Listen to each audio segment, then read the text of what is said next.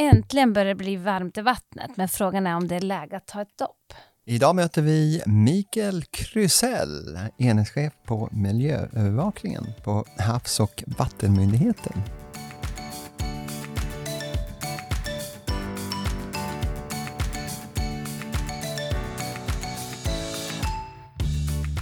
Ja, sommaren är ju på gång här på allvar och med den badsäsongen. Men hur är det egentligen med våra allmänna bad? Hur eh, är kvaliteten? Kan man slänga sig i var som helst i landet?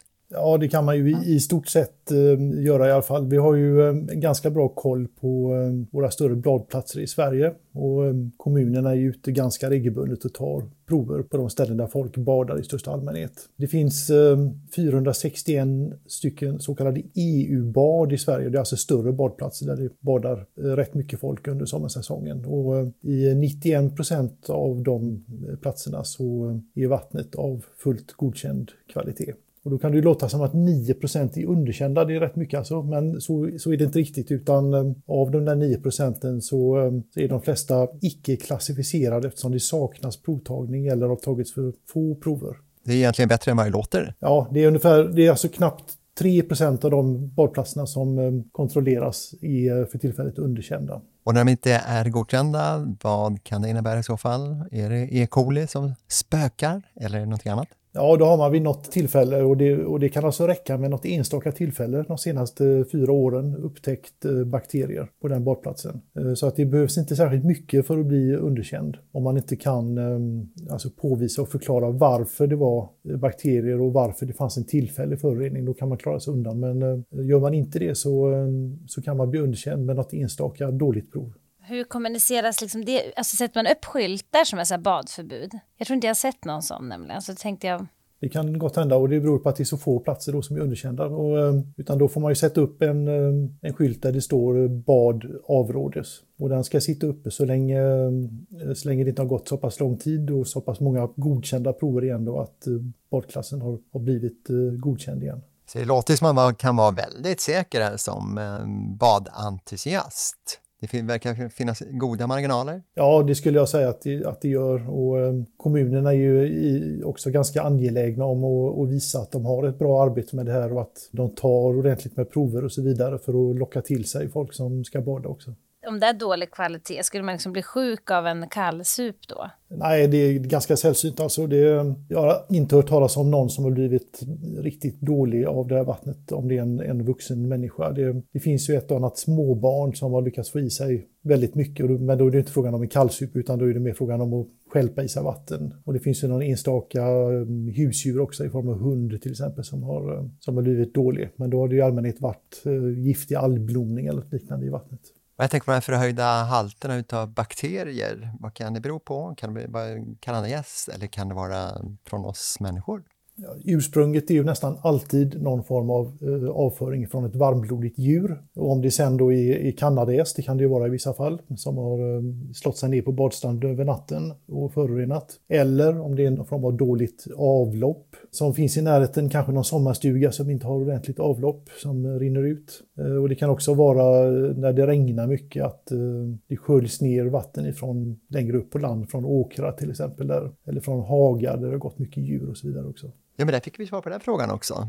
Det här med eh, olika väderlekar. Det är så att det regnar mycket, då alltså ökar risken för föroreningar helt enkelt. Ja, det är, det är väldigt vanligt eh, just när det har regnat och det kan bero på det som jag sa nu eller på att eh, kommunala reningsverk vid, vid skyfall då inte kan ta hand om allt vatten så att det, man blir tvungen att, att bredda och släppa ut orenat eh, avloppsvatten också. Ja, just det, det rinner över liksom. Hur är det med liksom långvarig torka då, som, som det är nu när det inte har regnat så mycket? Ja, det har jag svårt att se att det skulle vara något problem i sig. Alltså, sen eh, är ju torka då ofta förknippat med varmt och soligt väder och då, då kan ju alger växa till, men det är ju en annan sak då. Det, ur ren bakteriesynpunkt så eh, har jag svårt att se att torka skulle vara något problem, utan det är snarare när det regnar mycket faktiskt som, eh, som man ska se upp med bakterier. Hur är det med vattnet som jag tänker på dagvatten? Är det så att det renas i största allmänhet eller eh, rinner det rätt ut? I, jag tänker på de här vägbrunnarna till exempel, som man ser lite här var. Är det så att det vattnet eh, forsar ner direkt i sjöarna eller går det via reningsverk? Det går ju mer och mer via reningsverk. När man bygger ett nytt bostadsområde idag så ser man ju till att det går, dagvattnet går till reningsverk i eh, så stor omfattning som möjligt. Men det finns gott om gamla dagvattenbrunnar kvar där det rinner mer eller mindre orenat ut i alla fall. Så det, det kan vara ett problem på några ställen. Men eh, det är i alla fall ett minskande problem. Men allmänna badplatser, där kan man vara lugn och trygg. Det är liksom bara att hoppa i, om det nu inte är förbudsskyltar förstås, som inte är så vanligt. Ser att man är ute och turistar och sen upptäcker man, oj vilken fantastisk härlig sjö. Där vill man ju kanske övernatta och hoppa i. Är det som regel ofarligt? Ja, det skulle jag säga. Med tanke på hur många av de badplatser som undersöks som är okej okay, så, så är ju risken att ett icke undersökt vatten skulle vara dåligt ganska låg också. Eh, dessutom kan man ju ofta se på vattnet faktiskt. Är vattnet klart och fint så är ju eh, risken att det finns förorening i det väldigt låg faktiskt. Kan det till och med vara så rent så att man skulle kunna dricka det? Ja, det kan man göra på många ställen, men det, det kanske är lite svårare att se. Eller svårare att rekommendera i alla fall att, att man ska göra. Ja, då ska man koka det kanske först? Ja, det, det, det är ju alltid säkrast att göra. Mm. Eh, jag tänker lite grann på de här blågröna algerna, eller cyanobakterier som det heter egentligen, som dyker upp varje sommar och brukar liknas då vid någon rabarbersoppa. Hur farliga är de egentligen? Hundar ska ju till exempel inte dricka vattnet har jag förstått. Ja, nej, de kan ju vara lite otrevliga. men det är återigen eh, hundar och småbarn och sådär som, eh, som är i riskzonen. Det finns ju ingen vuxen människa som gulpar i sig mycket av det vattnet i alla fall. Så att det, det bör inte hända någonting. Och det är liksom inte farligt att um, få det mot huden heller då? Nej, det är det, det, är det inte alltså, utan man ska ha i sig det i så fall. Däremot så ser det inte särskilt roligt ut, så det är inte... En av orsakerna till att folk inte har problem med det där, det är antagligen att man inte badar när det är allt för mycket alger, för det, det ser ju inte roligt ut helt enkelt. Nej, det är inte så inbjudande. Nej, vi var inne lite grann här tidigare på det här med eh, kanadagässen. Eh, skulle vilja säga att det är ett stort problem det de orsakar, så att säga. Om man skulle få bort dem eller minska populationerna, skulle det göra vattnet bättre? Det är svårt att säga om det är ett stort problem eller inte, men det är ju ett problem ibland. Eh, så är det. Och det, det finns ju kommuner som har eh, satt igång med program för att försöka skrämma iväg gässen genom att springa runt och smälla och, och hur de nu bär sig åt, om de har hundar som skäller eller något sånt där. Så att, eh, för att skrämma iväg dem från badplatserna helt enkelt. Så att det, det görs ju en del. Sen är det rent allmänt en sanitär olägenhet förstås. Jag menar, brudfilten är en sån här... ja, nej, det, det räcker ju alltså att se på det. Så kanske man håller sig undan också. Jagar man dem för att bli av med dem? Nej, jag tror man skrämmer dem mer. Alltså det, det är ingen som, och jag vet i alla fall, det är ingen som springer runt och skjuter dem, utan de, de skrämmer iväg dem. Det finns ju de som kissar i vattnet, det tycker man är ganska otrevligt. Och sen när man frågar folk så är det ingen som gör det.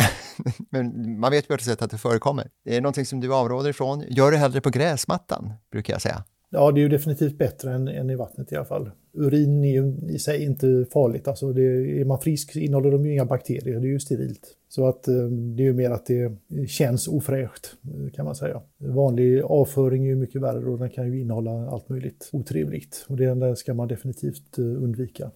Men så du avråder från, alltså även liksom sjöar, hav, inte pooler, utan liksom även havet? För man tänker att havet rör på sig mycket med vågor och så, men man ska ändå undvika... Ja, det finns ju gott om vikar i havet där det inte är sån jätteomsättning på vattnet också. Och ibland kan det ju vara väldigt mycket människor. Det, det är ju ja. inte bra om de flesta av dem där springer runt och kissar i vattnet. Nej, såklart. mm, mm. Eh, och det här med enskilda avlopp, besläktat med det här, fast det kan vara högre koncentrationer. Vågar säga, eller kan man säga att de flesta enskilda avlopp, som alltså släpper ut skiten direkt i, i vattendragen, är borta? Eller är det fortfarande ett problem? De allra flesta är, är borta och eh, särskilt de som finns i närheten av badplatser. I det EUs badvattendirektiv där, där står hur man ska sköta badplatser, hur man ska utföra kontroller och så vidare. Men det står framför allt hur man ska göra förebyggande åtgärder. Och kommunerna är ju skyldiga när de har en sån här badplats och eh, gå runt och titta och göra en riskbedömning. Finns det någonting i närheten här som kan orsaka problem med bakterier? Och då är det ju exempelvis om det kommer vattendrag rinnande där det ligger sommarstugor sommarstugor lite längre upp. Då får man kanske gå upp och titta där, vad har de för några avlopp, de här sommarstugorna och hålla reda på det.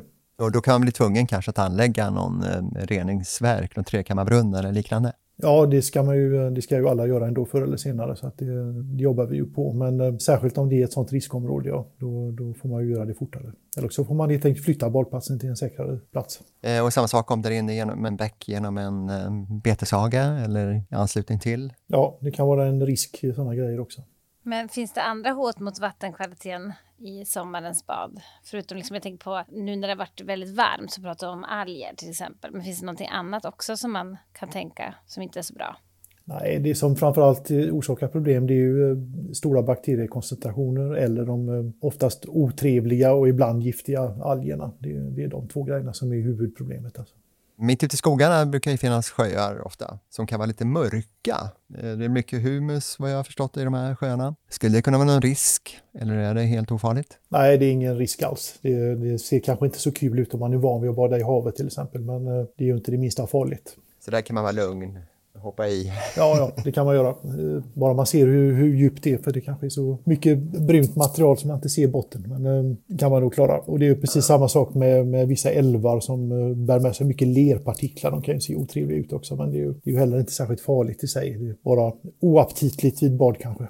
Eh, jag tänker på du som är kemist, kemikalier, kan det finnas sådana som kan vara farliga? Man har ju faktiskt slutat att mäta sånt eh, i eh, badvatten. Förut så mätte man pesticider och lite andra grejer. Men så kom man ju på att det är ju inte någon risk för människor att det finns. För det är inte sådana groteska koncentrationer så att det skulle vara farligt för någon människa. Utan eh, så att man, man tog bort de kraven och, och sa att nu koncentrerar vi oss på bakterier för det är de som eventuellt orsakar sjukdomar. Så att man behöver inte vara rädd. Det, det, finns säkert, man kan hitta allting överallt. Så det är klart det finns lite pesticider och det finns lite tungmetaller och allt möjligt i vattnet också. Men är, när man simmar runt i vattnet så är det inte alls farligt. Ja, det kanske man rör runt i sedimenten i så fall. Det är väl då det skulle kunna frigöras. Ja, men då måste man också kan dricka 100 liter eller något sånt där. Det är normalt ingenting att vara orolig för alls.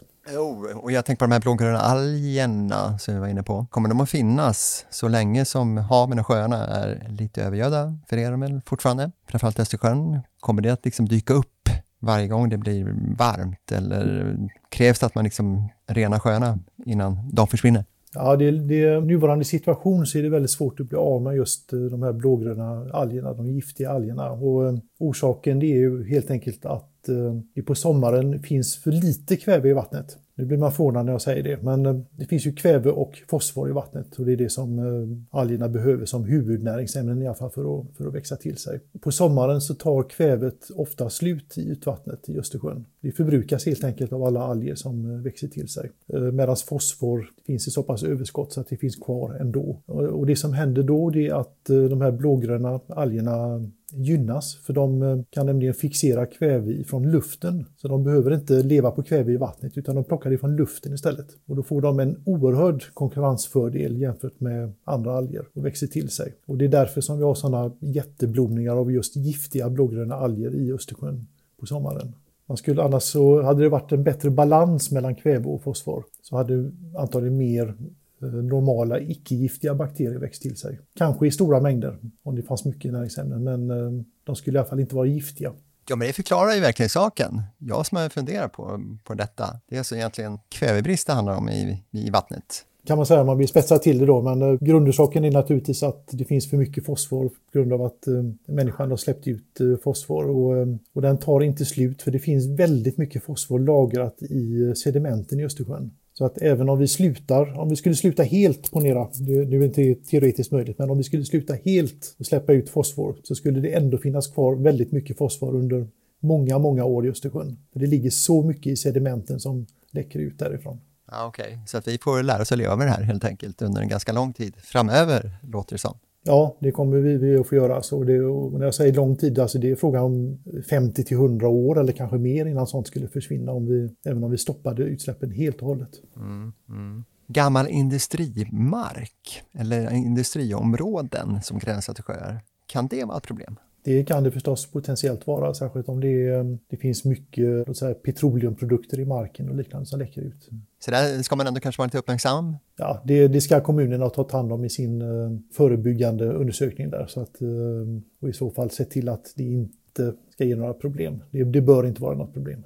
Du var inne på tidigare att det är kommunerna som sköter själva kontrollen utav badvattnen. Eh, och du sitter ju på Havs och vattenmyndigheten. Vad är er roll i detta? Kan man ju undra lite nyfiket. Ja, vi, det är egentligen två grejer. Vi, ehm, vi har föreskriftsrätt, så vi talar om för kommunerna vad de ska göra. Vi skriver helt enkelt föreskrifter som ehm, beskriver hur badvattenkontrollen ska gå till. Och sen tar vi hand om alla data och ehm, hjälper kommunerna eventuellt då med att, klassa vattnet och tala om om det är bra eller dåligt. Det, det, gör de själva normalt, men vi kan hjälpa till med sånt också. Och sen eh, är det vi som till slut rapporterar in all eh, badvattenkvalitet till eh, EU, alltså till den europeiska miljöbyrån i Köpenhamn.